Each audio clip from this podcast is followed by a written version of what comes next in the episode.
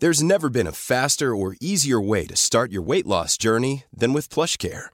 PlushCare accepts most insurance plans and gives you online access to board-certified physicians who can prescribe FDA-approved weight loss medications like Wigovi and Zepbound for those who qualify. Take charge of your health and speak with a board-certified physician about a weight loss plan that's right for you. Get started today at plushcare.com slash weight loss. That's plushcare.com slash weight loss. plushcare.com slash weight loss.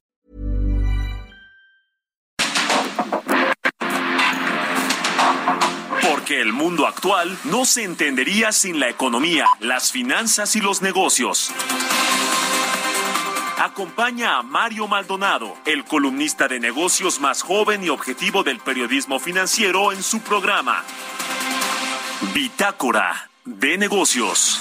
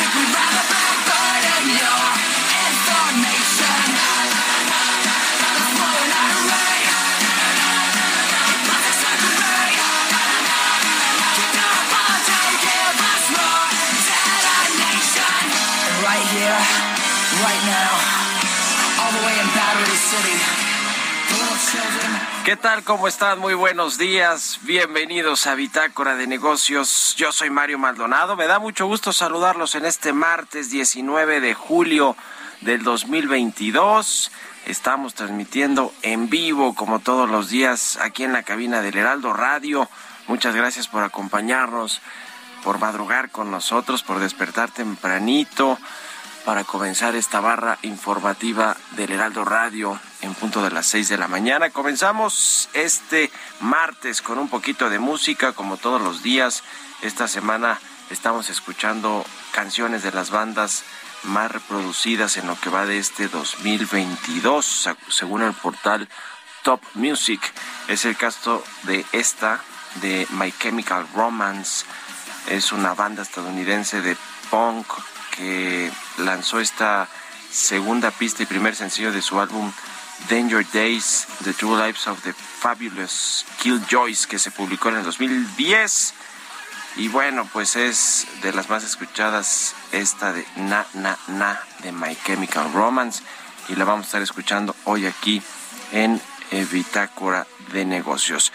Le entramos a la información. Ahora sí, vamos a platicar con Roberto Aguilar, como todos los días tempranito aquí, los temas financieros más eh, relevantes. Vamos a hablar de lo que ha sucedido en, los, en los mercados eh, financieros, lo que eh, pasó ayer con el tema del, del, peso con respecto al dólar, interesante lo que sucedió con esta gráfica que anduvo en redes sociales, la moneda mexicana pues ha sido de las más defensivas o la más defensiva con respecto al dólar eh, por encima de eh, algunas otras de países emergentes y de países desarrollados como el yen de Japón, por ejemplo.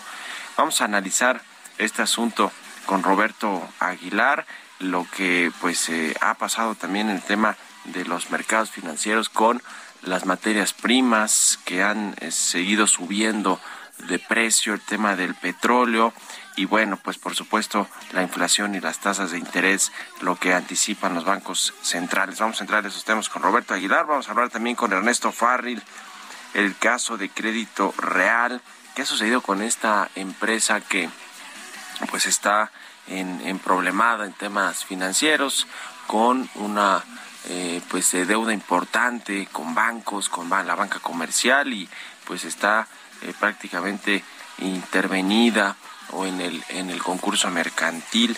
Eh, vamos a hablar si es un too big to fail esta empresa de crédito real. Es un riesgo sistémico, sobre todo enfocado al tema de los créditos de nómina, que ese era su, su core business, o es su core business, porque no ha desaparecido esta empresa que batalla por refinanciarse, por buscar inversión eh, nueva, quien, quien quiera rescatar a esta empresa eh, de crédito real. Vamos a hablar de eso con Ernesto Farrell, vamos a hablar también con Iván Pliego, el presidente de la Comisión Nacional del Sistema de Ahorro para el Retiro, la CONSAR, sobre la Feria de las Afores 2022 en la Ciudad de México y eh, también descarta la CONSAR riesgos para clientes de Afores City Banamex con el proceso de venta. Vamos a hablar también de las minusvalías y de los datos de de las AFORES, de cómo se ve este sistema. Platicamos la semana pasada con el presidente de la AMAFORE, con Bernardo González. Ahora vamos a, platicar con Iván Pliego, que es el regulador de este sector importante, muy importante para México y para los trabajadores sobre todo.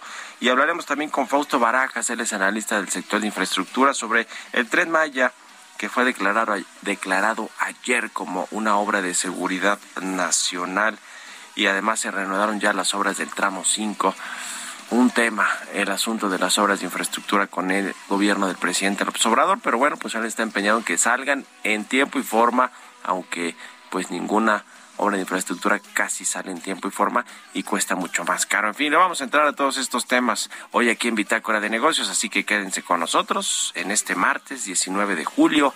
Vámonos al resumen de las noticias más importantes para comenzar este día con Jesús Espinosa.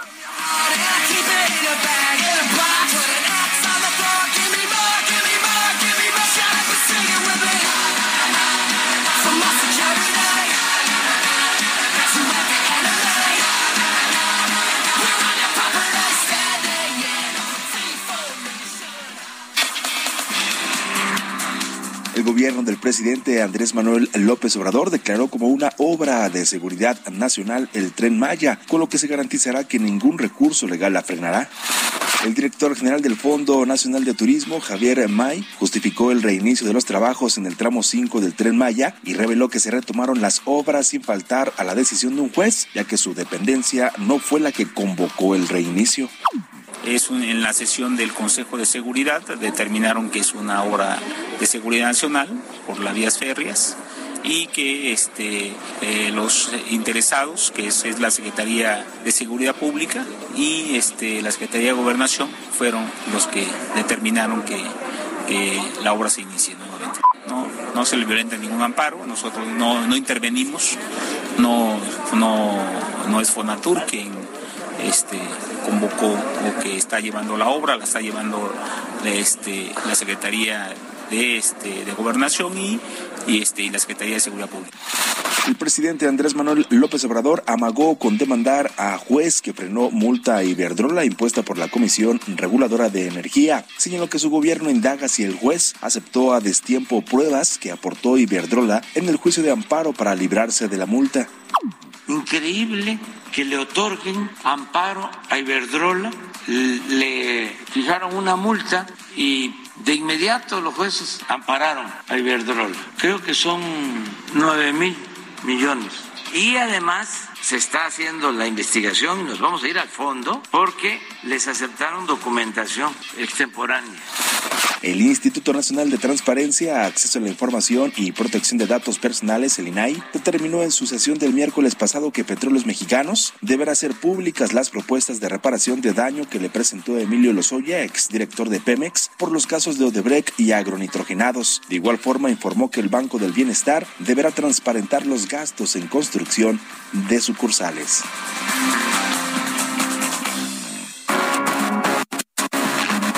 El editorial.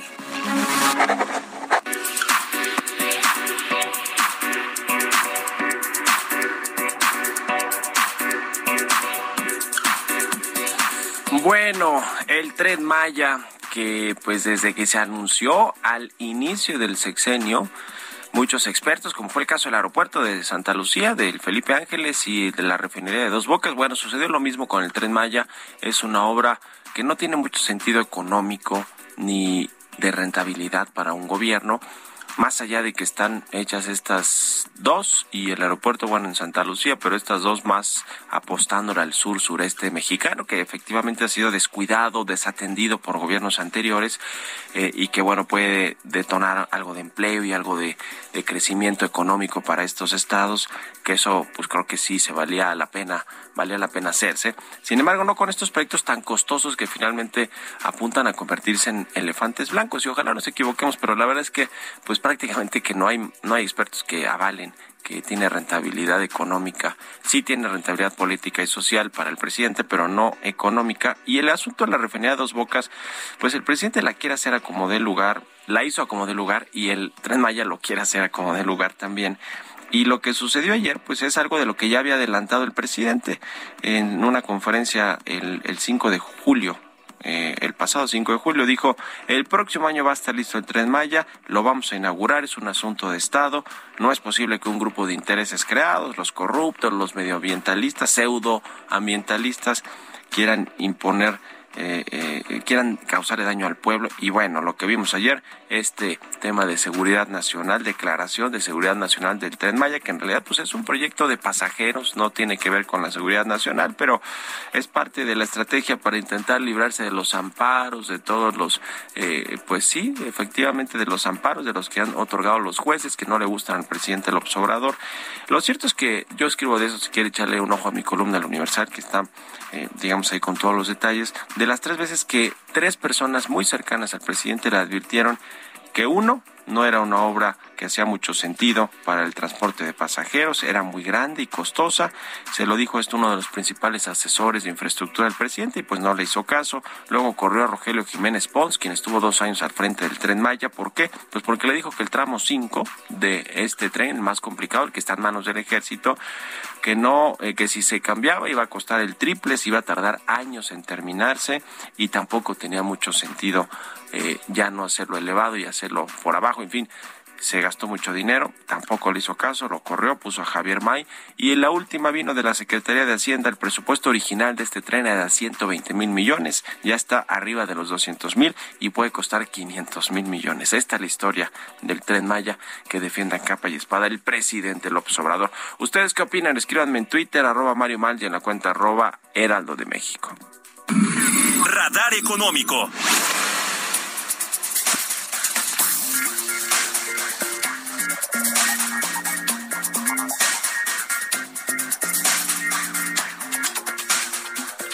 Vamos a platicar, como todos los martes, con Ernesto Farril, el asunto de Crédito Real, esta empresa de créditos de nómina que está pues eh, al borde de la quiebra o quebrada. ¿Cómo estás, Ernesto? Buenos días.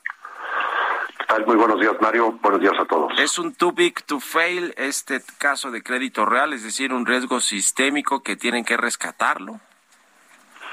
Bueno, el Consejo la Estabilidad Financiera, que está conformado por tanto por la Secretaría de Hacienda como el Banco de México y las comisiones, Comisión de eh, Bancaria de Valores, la CONSAR, la de Seguros.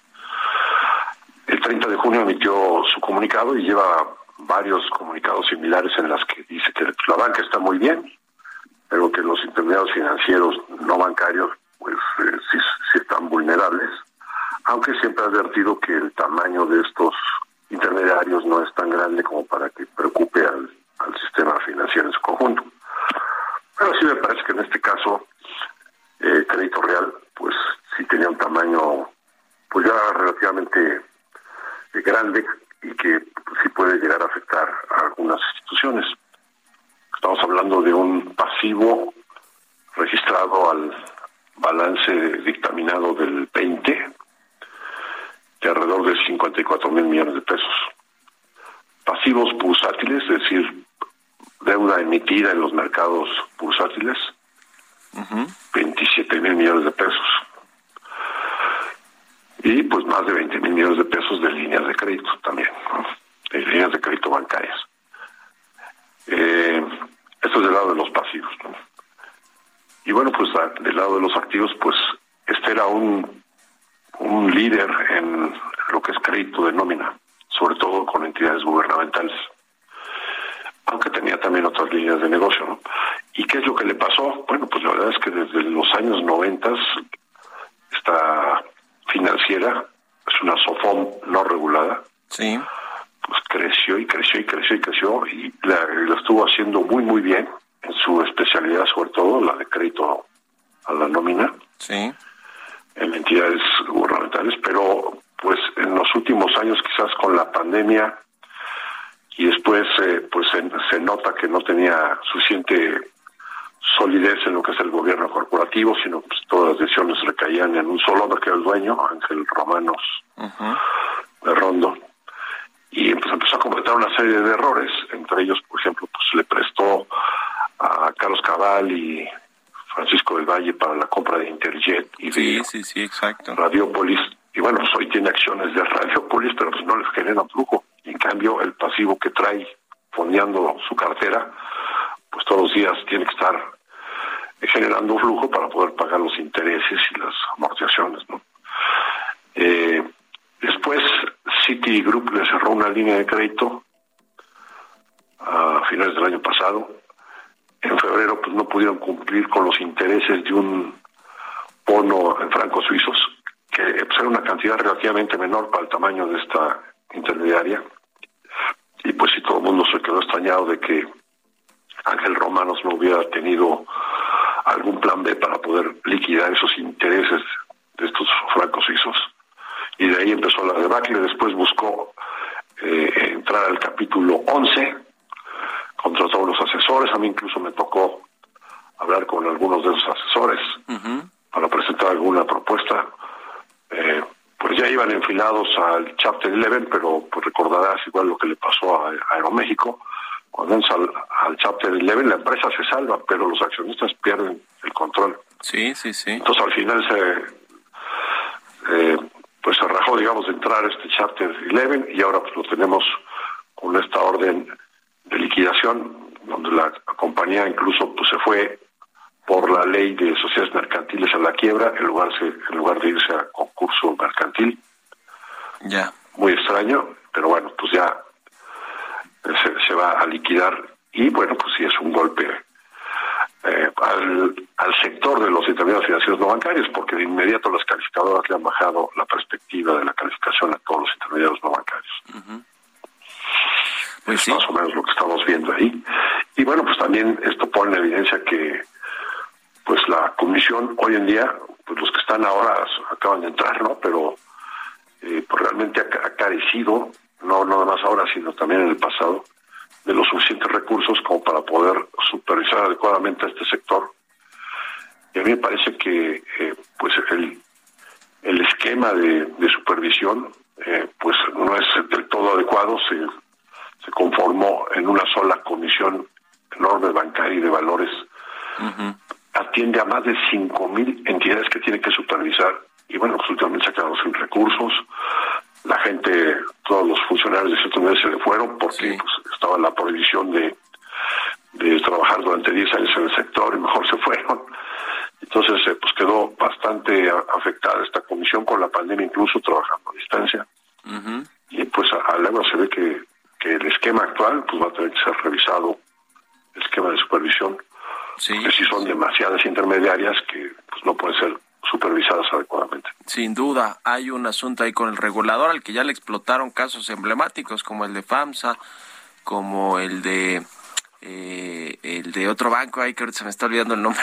Achendo. De Accendo, exactamente. Achendo, la, Alfa Credit. Alfa Credit. En el pasado hubo varios otros casos también, ¿no? Como sí, sí, sí. Stanford, eh, crea. Exacto, sí, sí. Le hace falta dientes al regulador, sobre todo gente capacitada para supervisar todas las entidades de, de financieras y, y, y, bueno, pues ahí está el caso de crédito real que le vamos a dar seguimiento y aquí le hemos dado seguimiento también y ahí lo explicas bien en, en tu columna. Muchas gracias Ernesto Farrell, como siempre, por estos minutos y buenos días. Al contrario, gracias a ti, Mario. Un abrazo, que estés muy bien. Ernesto Farrell, que escribe el financiero los lunes.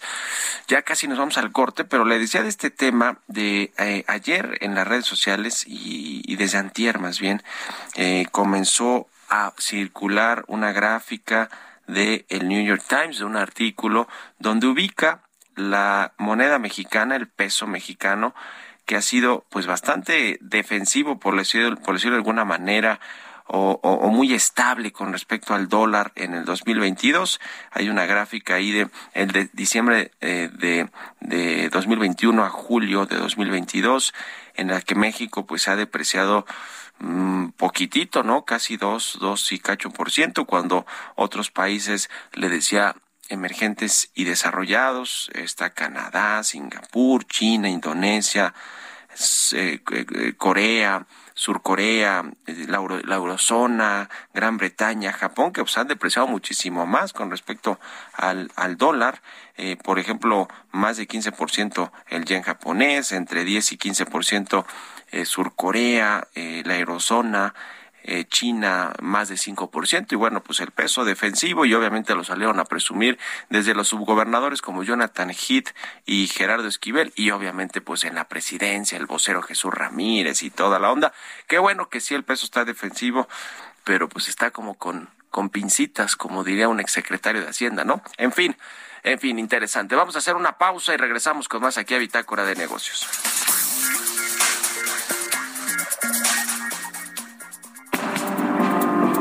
Un momento continuamos con la información más relevante del mundo financiero en Bitácora de Negocios con Mario Maldonado. Regresamos.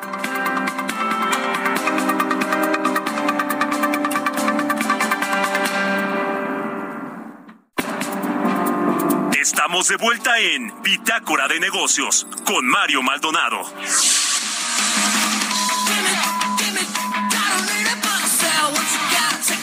And I'll keep it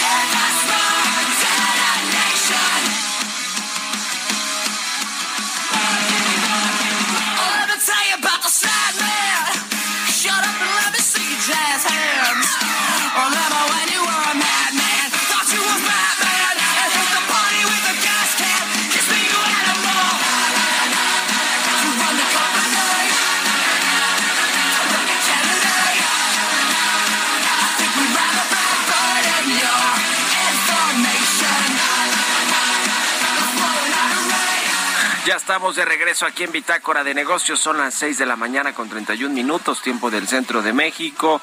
Y regresamos escuchando un poquito de música antes de irnos con la segunda parte de la información aquí en el programa. Estamos escuchando canciones de las bandas más reproducidas en lo que va de este 2022. Se acuerda el portal Top Music y la mayoría pues son de las que están de gira o andan eh, promoviendo nuevos discos, cosas por el estilo. Y esta es de My Chemical Romance. Se, banda, se llama Na Na Na. Es un, una banda estadounidense de punk. Esta de My Chemical Romance. Y esta canción es de Many of us have those stubborn pounds that seem impossible to lose, no matter how good we eat or how hard we work out. My solution is PlushCare. PlushCare is a leading telehealth provider with doctors who are there for you day and night to partner with you in your weight loss journey. They can prescribe FDA-approved weight loss medications like Wagovi and Zeppound for those who qualify. Plus, they accept most insurance plans. To get started, visit plushcare.com slash weight loss. That's plushcare.com slash weight loss. 2010. Y vámonos al segundo resumen de noticias con Jesús Espinosa.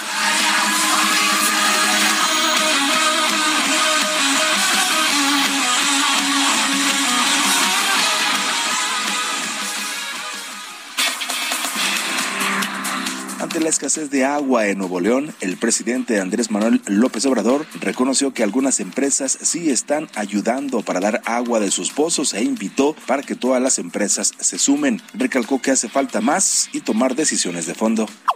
Y vamos a seguir pidiendo más apoyo, tanto de quienes eh, tienen agua para riego, que ayuden, que se solidaricen con la población que necesita el agua en las eh, ciudades, en la zona metropolitana y también que se sumen todas las empresas y que ayuden.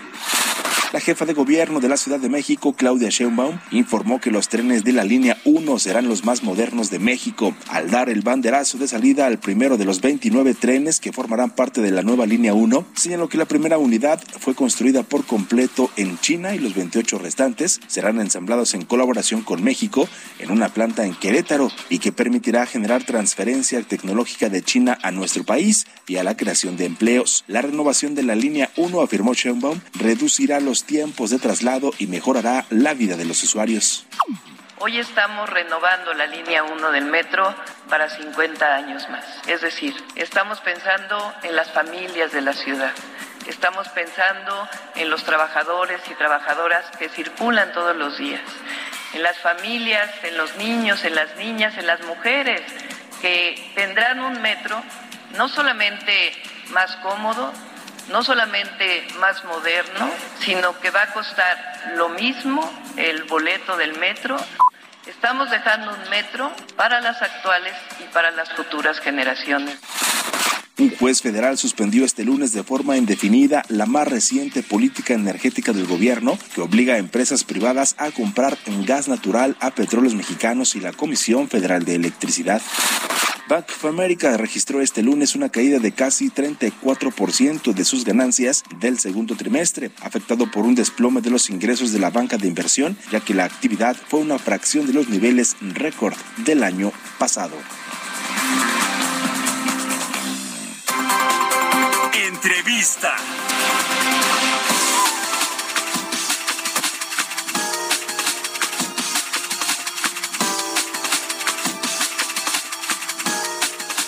Bien, eh, vamos a platicar, ya le decía, con Iván Pliego, él es presidente de la Comisión Nacional del Sistema de Ahorro para el Retiro, la CONSAR. ¿Cómo te va, Iván? Muy buenos días.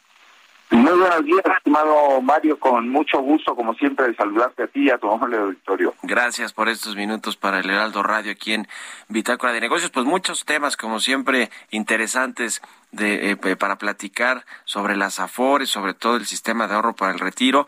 Y yo quisiera empezar pues con eh, que no ha sido un buen año para las Afores en términos de, eh, bueno, para las Afores como empresas en términos de utilidades, han tenido eh, bajas de utilidades de creo que de ochenta y tantos por ciento, en, en, en, el primer semestre, también minusvalías que tienen que ver pues con toda la volatilidad de los mercados financieros por la guerra en Ucrania, por lo que sucede con, con las materias primas, con las bolsas, con la con las tasas de interés, pero también tiene que ver con con la inflación precisamente, que ayer yo leía una nota en el Universal que decía la inflación se come los ahorros de las afores.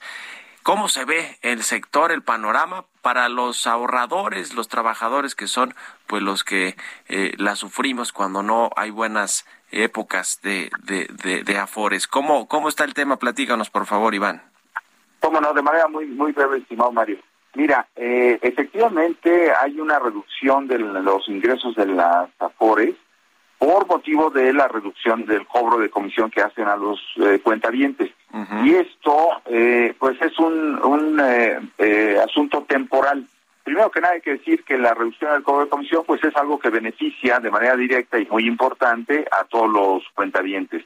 recordarás que comentamos alguna vez que para este año las AFORES recibirían de ingresos aproximadamente menos eh, este, 11.800 millones de pesos. Esos 11.000 millones, 11.800 millones de pesos se quedaron en las cuentas de los trabajadores. Entonces, esa fue un, una muy buena noticia desde el inicio de año para los cuentavientes. En términos de ingresos para las administradoras, es una disminución importante, eh, pero eh, va acompañada de otra serie de ajustes que estamos haciendo en el sector. Eh, reducir los gastos regulatorios, eh, liberar puntos de la Reserva Especial para las AFORES, que representan hasta el momento más de cuatro mil millones de pesos que de, los que han hecho uso. Eh, y eh, la verdad es que todavía nos hace falta que ajusten su gasto comercial, porque ha habido todavía una intensa actividad comercial en los términos que no exactamente son los que queremos promover, el asunto de los traspasos y estas cosas, porque justamente eh, complementa de manera negativa con eh, el tema de las minusvalías, que como bien señalas tú, es un tema más del contexto, de la inflación, de los conflictos eh, pues que le pegan a la cadena de producción a nivel global.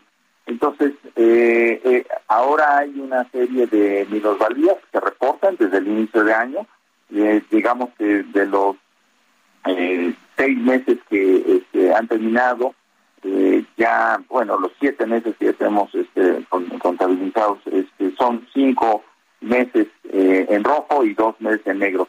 Pero también hay que recordar, estimado Mario, que las minusvalías son parte de la naturaleza de las inversiones. Esto no nos debe de preocupar y mucho menos angustiar como ahorradores, porque a lo largo de 25 años que ya tiene, ya cumplido el sistema, eh, todos los años ha habido varios meses eh, eh, en rojo. Pero lo importante es la tendencia en el largo plazo, porque recordemos que los ahorros de los trabajadores son para pensar en su futuro, en su retiro, en su jubilación y tener eh, pues un buen número de, recursos. Y de manera breve, cuando termino, la mitad de los recursos, de los 5 billones de pesos que administra el sistema, resultado de los rendimientos que ofrecen las AFORES a través de las inversiones eh, en las AFORES. Entonces, eh, sí hay una situación complicada, lo sabemos, pero no es más complicada que la que vivimos en 2020 o me voy más atrás, la que vivió desde 2008. Ha habido una serie de crisis y es parte de lo de, la naturaleza, decíamos, de las de las eh, inversiones. Entonces yo creo que hay que mantener la, tranquilidad, la confianza, es un sistema maduro y es un sistema que ha demostrado que eh, eh, ofrece buenos rendimientos, mejores que los de carácter bancario, eh, por lo tanto la, la gente debe estar tranquila con sus ahorros. Eh, sí, definitivamente. Y tú lo que has comentado es, eh, y lo platicamos aquí la última vez que charlamos, es que no vale la pena en este momento buscar cambiarse de Afore porque pues normalmente sale contraproducente en términos de lo que si se está buscando cambiarse porque hay minusvalías pues prácticamente todo el sistema está teniendo este este efecto por lo que ya nos decías Iván eh, y viene por cierto a propósito de, de, conocer más a fondo cómo funciona el sistema de ahorro para el retiro las Afores los beneficios que ofrecen cómo invierten los recursos pues va a haber una feria de Afores aquí en la Ciudad de México la feria 2022 platícanos un poquito de este evento que está a la vuelta de la esquina. Comienza el 21 de, julio, ¿verdad? Así es, y, gracias por la oportunidad de comentarlo, estimado Mario, porque sí es una eh, ocasión muy, muy especial. La Feria de las Favores eh, es este espacio en un área pública, va a ser en el Zócalo de la Ciudad de México, ya se están armando las, eh, los, los espacios para que estén las 10 Afores eh, para ofrecer no solamente información, como bien señalas, es muy importante que, la gente esté informada, sino que también podrá realizar una serie de, trámites, actualizar su expediente electrónico, eh, revisar eh, pues su saldo, su estado de cuenta, eh, hacer aportaciones a voluntario, registrar a sus hijos menores de edad, etcétera. pero no solamente van a estar las 10 apores que hay en el sistema, eh, hay módulos de orientación y trámites de, de 15 entidades públicas, empezando por la por la CONSAR, eh, el INS, el ISTE, el Instituto de los Mexicanos en el Exterior, el Registro Civil, el SAT, eh, este Infonacot, Profedet, que son entidades de la Secretaría del Trabajo y Protección Social, desde luego Infonavit, el COVISTE, este, también estará Renapo, este Telecom, eh, por supuesto, Conducef, que es la entidad que recibe quejas y, solicitudes diversas de, los usuarios, de los este, financieros, el Banco de Bienestar, todo etcétera, hasta la Delegación de Bienestar de la Ciudad de México. Entonces, es, es una oportunidad. El jueves 21 se inaugura a las 10 de la mañana y de jueves a domingo, al domingo 24, de las 10 de la mañana a las 6 de la tarde, todos los días, estarán ahí, estaremos ahí para atender, para eh, promover que la gente se mantenga informada, que se acerque. El objetivo eh, de este tipo de eventos ¿vale? es acercar a las AFORES con los cuentavientes. Te recuerdo que ya tenemos más de 71 millones de cuentas registradas en el sistema, pero que lamentablemente hay aproximadamente 18 millones de cuentas cuyos titulares desconocen que tienen una cuenta de ahorro para el retiro. Entonces, el, llamado, la invitación para el público es que se acerque. Eh, si no tiene, si no tiene claro que tiene una cuenta de ahorro para el retiro, pues hay que acudir y puede ahí saber, enterarse si tiene una cuenta y empezar a tomar las decisiones que le van a interesar para mejorar su, futuro. Eh, estamos trabajando con esta eh, frase de tú cuentas con tu cuenta Afore. Eh, es el logo de, la feria, este año que se cumplen los 25 años del sistema, y es una oportunidad única porque en un mismo espacio vas a poder realizar trámites que, que en, en, otras circunstancias pues te obligan a lo mejor a pedir permiso en tu, en tu, en tu trabajo para ir un día a una oficina, otro día a otra oficina, y aquí vas a tener todo, todo eh, este, a la mano. Eh, eh, insisto, y gracias por la oportunidad, de jueves a domingo, del 21 al 24 de julio, ahí vamos a estar en el Zócalo de la Ciudad de México. Es la primera vez que se organiza este tipo de actividades en el Zócalo y creo que vale mucho la pena acudir. Y para quienes incurrieron en este asunto del retiro por desempleo, eh, pues o porque están pasando, digamos, un momento difícil en términos eh, financieros económicos, ¿qué se recomienda y, cómo están esos datos? Eh? En, un minutito, por favor, que nos queda. Sí, cómo no, de manera muy, muy breve. Eh, como tú bien lo señalaste, en tiempos de minusvalías no es recomendable hacer un cambio en términos generales eh, ni iniciar el proceso este de, retiro, pero sobre todo evitar hacer un traspaso de una por a otra. Eso es un derecho que tienen todos los trabajadores y está garantizado. Pero, eh, dada la naturaleza de eh, eh, las inversiones, como he comentado, cuando hay minusvalías, si tú te cambias y sacas tus recursos para pasarte a otra pobre, pues vas a hacer efectivos esas minusvalías. Por eso es que no se recomienda. En cuanto a los retiros, eh, han disminuido. La época peor, digamos, fue en 2020. 2021 eh, se, redujo en alguna medida a la tendencia tradicional y es el mismo efecto que estamos viendo en 2022. No, no se han incrementado sustancialmente y la recomendación, desde luego, es que para quienes eh, requieran hacer uso de esta disposición adelantada de recursos, en la medida de lo posible, en cuanto sea eh, este, viable para ellos, que se vayan reponiendo, porque el objetivo del sistema es el futuro, el ahorro para el retiro. Entonces, es uno de los beneficios, pero hay que ser eh, cuidadoso en la manera en que se utiliza eh, este, este beneficio, ¿no? Muy bien, pues te agradezco como siempre, Iván Pliego, presidente de la CONSAR, que nos hayas tomado la llamada. Muchas gracias y muy buenos días.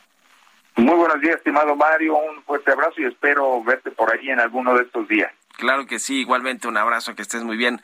Hasta luego, seis con cuarenta y seis minutos, vamos con las historias empresariales. Historias empresariales.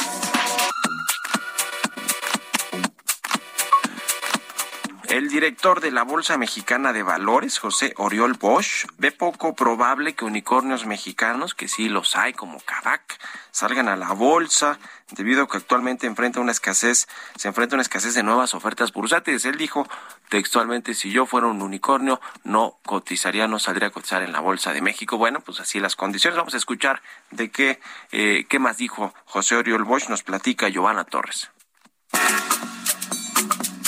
De acuerdo con una entrevista de la agencia Reuters, este lunes José Oriol Bosch, director general de la Bolsa Mexicana de Valores, señala que las startups tecnológicas de México pueden estar disfrutando de un boom, pero es poco probable que sus principales empresas coticen en el mercado de valores del país. El directivo afirmó que las compañías emergentes mexicanas como Story y Kavak ayudaron a recaudar un récord de 3 mil millones de dólares en 2021. Según el grupo de emprendedores Endeavor, pero conseguir que este tipo de empresas coticen localmente, incluso en un mercado alcista, será una tarea muy complicada. Y es que la bolsa mexicana se enfrenta a una escasez de nuevas ofertas bursátiles, ya que no ha albergado una sola oferta pública inicial desde el 2017, además de ver una serie de deslistados recientes como el de Aeroméxico. Oriol Bosch reconoció que le preocupa y le ocupa su tiempo, aunque subrayó que los problemas que enfrenta la plaza local son en gran parte estructurales y que no están necesariamente en sus manos. Señaló que la bolsa está interesada en ser vista como líder en tecnología y su bajo nivel de endeudamiento hace viable su adquisición importante a corto plazo. No obstante, como empresa pública, la bolsa también es susceptible de sufrir la volatilidad de los mercados. Sus acciones han bajado un 18% en el último año frente a un descenso del 6.3% del índice de referencia. Para Bitácora de Negocios, Giovanna Torres.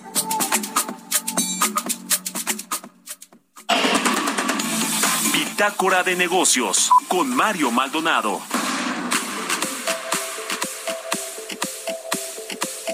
Y bien, ya le platicaba sobre este tema del tren Maya y la declaración de seguridad nacional que se le otorgó esta obra para que salga como de lugar y para que se eviten todos estos problemas medioambientales y jurídicos que, bueno, la verdad, no es un tema de seguridad nacional, pero el presidente del observador tomó esta determinación e incluso ya le dijo a la Secretaría de Gobernación y de Seguridad que se encarguen de este asunto. Vamos a hablar de esto con Fausto Barajas, él es analista de infraestructura y columnista aquí en Heraldo. ¿Cómo estás, Fausto? Buenos días. ¿Qué tal, Mari? Buenos días, buenos días al auditorio. Pues, ¿qué te pareció este asunto de la Declaración de Seguridad Nacional del Tren Maya? Pues muy preocupante, pero creo que ha sido una tónica que el presidente ha utilizado ya desde el 18-19 cuando llegó al, gobierno con sus obras emblemáticas para tratar de pues hacerlas acomodar al lugar. Y este y el presidente lo está haciendo y está enmarcando en este tema de seguridad nacional todas estas obras que no deberían ser, a todas luces deberían ser proyectos que como él manifestó cuando llegó al gobierno que iba a haber transparencia, no corrupción, no impunidad, pues este, indica todo lo contrario. Mario nunca se había visto ninguno de los gobiernos que él señala eh, antes como corruptos, este, poco transparentes, que algo se hubiera hecho de esta manera. Es nuevo en México que obras de esta magnitud se tomen como cuestiones de seguridad nacional y pues lo único que está mostrando el presidente es que quiere hacerlas a como de lugar, no ser transparente, ocultar costos, ocultar el problema de la manifestación de impacto ambiental, el cambio de uso de suelo forestal en la selva, en fin, a todos luces son, son proyectos que creo van a acabar. Y cuando hay proyectos son sus tres proyectos emblemáticos, incluido obviamente el Tren Maya, y esto que pasó ayer, pues creo que es una mala noticia para el país, incluso a nivel internacional nos deja muy mal parados porque puede estar pues, este, violando el capítulo de medio ambiente en el Tratado de Libre Comercio e incluso en términos de reputación atraerá los ojos de muchas organizaciones ambientales al país para ver qué es lo que está pasando en términos ambientales. Y más ahora, Mario, que estás viendo la crisis ambiental que está viviendo el planeta y que se está viendo en muchas partes de Europa con las olas de calor extremo, es, digamos, una pésima noticia que una obra en el corazón de la selva maya, en la costa de la, de la Riviera Maya, se esté realizando sin transparencia y que el presidente desde la presidencia de la República se esté impulsando un proyecto que además va a costar mucho más de lo que se dijo, va a tener problemas sociales fuertes. No veo que esta obra llegue a buen puerto porque también creo que el, el gobierno no la acabará en tiempo y forma como había dicho. Y es como tú dices, Fausto, la misma tónica de lo que vimos con el aeropuerto Felipe Ángeles, con la refinería, que bueno, se inauguraron, se inauguraron a medias y pues el aeropuerto no tiene más de 10 vuelos al día, eh, la refinería no refina todavía y va y no lo va a hacer en los próximos meses o quizá años. Y bueno, pues el Tren Maya, si se deciden a inaugurarlo en diciembre del próximo año como está estipulado, como, como lo prometió el presidente del observador, pues seguramente tampoco va a trasladar ningún pasajero, ni carga, ni nada, ¿no? Así es, Mario. Bueno, hay, hay estimados ya de costos que todo el proyecto del Tren Maya, que supuestamente va a ser 1.500 kilómetros, y supuestamente porque todavía no empresa ni el tramo 6 ni el tramo 7, que también están a cargo de la defensa, se hablaba en un principio del orden de 100 mil millones, si mal lo recuerdo, ya luego estaba sobre cerca de 230, ahorita hay estimados de 350, hay quienes dicen que va a costar 600 mil millones si esto llega a acabarse. Es impresionante el alza de costos y la falta de transparencia de lo que está ocurriendo con el tren Maya. Y déjate luego lo que va a venir, mantener si ese tren se llega a acabar en algunos de sus tramos, lo que le va a costar al erario, es decir, de los impuestos que se cobra a todos los mexicanos. Y hay que recordar algo, Mario, el presidente nuevamente mintió y esto sí hay que tomarlo muy en cuenta. El presidente dijo que no se iba a talar un solo árbol, un solo árbol de la selva y que no se iba a afectar. Y son impresionantes las fotos que varios colectivos este, ambientalistas y organizaciones han subido a redes o han tomado de la manera en que se ha ido devastado zonas de la selva que, contrario a lo que dijo el presidente, está ocurriendo. Pues sí, los, los eh, ambientalistas, aunque les llame pseudoambientalistas, el presidente López Obrador han exhibido este daño ambiental, daño ecológico que se ha hecho toda esta zona. Y mira, desde que cambiaron el tramo 5 norte, que iba a ser elevado, después dijeron, no, mejor que sí corra, o sea, cortaron árboles, según ellos los trasplantaron, pero después dijo, bueno, no, siempre no, mejor que corra, y por eso corrieron a Rogelio Ramírez de la O, por cierto, ¿no? Pero desde, desde esa mala planeación ya nos habla de que, este, que esto ha sido un desastre, ¿no? A ver, sin duda, bueno, el proyecto, cuando empezó, cuando soltó el presidente al principio de su gobierno, no tenían o no tienen todavía ni terminado bien los proyectos ejecutivos, las ingenierías básicas de detalle, como decíamos hace un momento, no había ni manifestación de impacto ambiental ni cambio de uso de suelo, que en esas zonas son, si en todo proyecto de infraestructura los tienes que tener, en zonas donde hay, por ejemplo, selva, tienes que ser mucho más riguroso en su elaboración. Además, agrégale que por donde abras en la, en la península Maya, en Tabasco, en Chiapas, este, hay zonas arqueológicas. Bueno, todavía un proyecto de esta magnitud debería haberse hecho de una transparencia y con una pulcritud que en un gobierno que supuestamente era de cambio, debe haber sido, digamos, la muestra para hacer un proyecto de infraestructura y está siendo el peor tiradero que te puedas imaginar en un gobierno. Pues ahí está. Gracias, Fausto Barajas. Como siempre, muy buenos días. Un abrazo. Gracias, Mario. Buenos días. Buenos días, Hasta luego. Bueno, con esto nos despedimos. Gracias a todos ustedes por habernos acompañado este martes aquí en Bitácora de Negocios. Se quedan en estas frecuencias del Heraldo Radio con Sergio Sarmiento y Lupita Juárez. Nosotros nos vamos a la televisión, al canal 8 de la televisión abierta, las noticias de la mañana. Y nos vemos aquí mañana a las 6. Muy buenos días.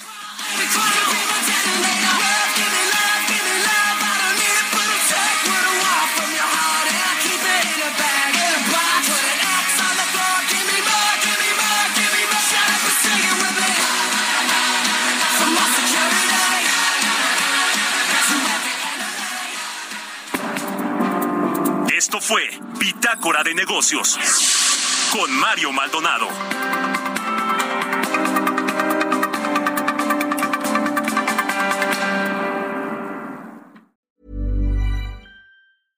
Want flexibility? Take yoga. Want flexibility with your health insurance? Check out United Healthcare Insurance Plans. Underwritten by Golden Rule Insurance Company, they offer flexible, budget friendly medical, dental, and vision coverage that may be right for you. More at uh1.com.